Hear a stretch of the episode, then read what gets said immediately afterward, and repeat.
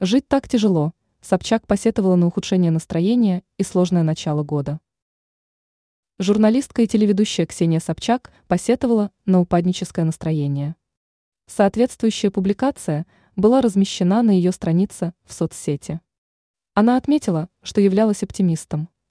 При этом она придерживалась в таком случае позиции относительно того, что стакан всегда полуполный, и что надо улыбаться, когда идешь по битому стеклу. Однако это, согласно ее заявлению, перестает работать. Она подчеркнула, что друзья в этой ситуации разбросаны по миру. И даже если с ними видеться, то это все равно некая рассыпавшаяся жизнь. Помимо этого, журналистка посетовала на проблемы с режимом. Она обратила внимание на то, что засыпает и просыпается поздно.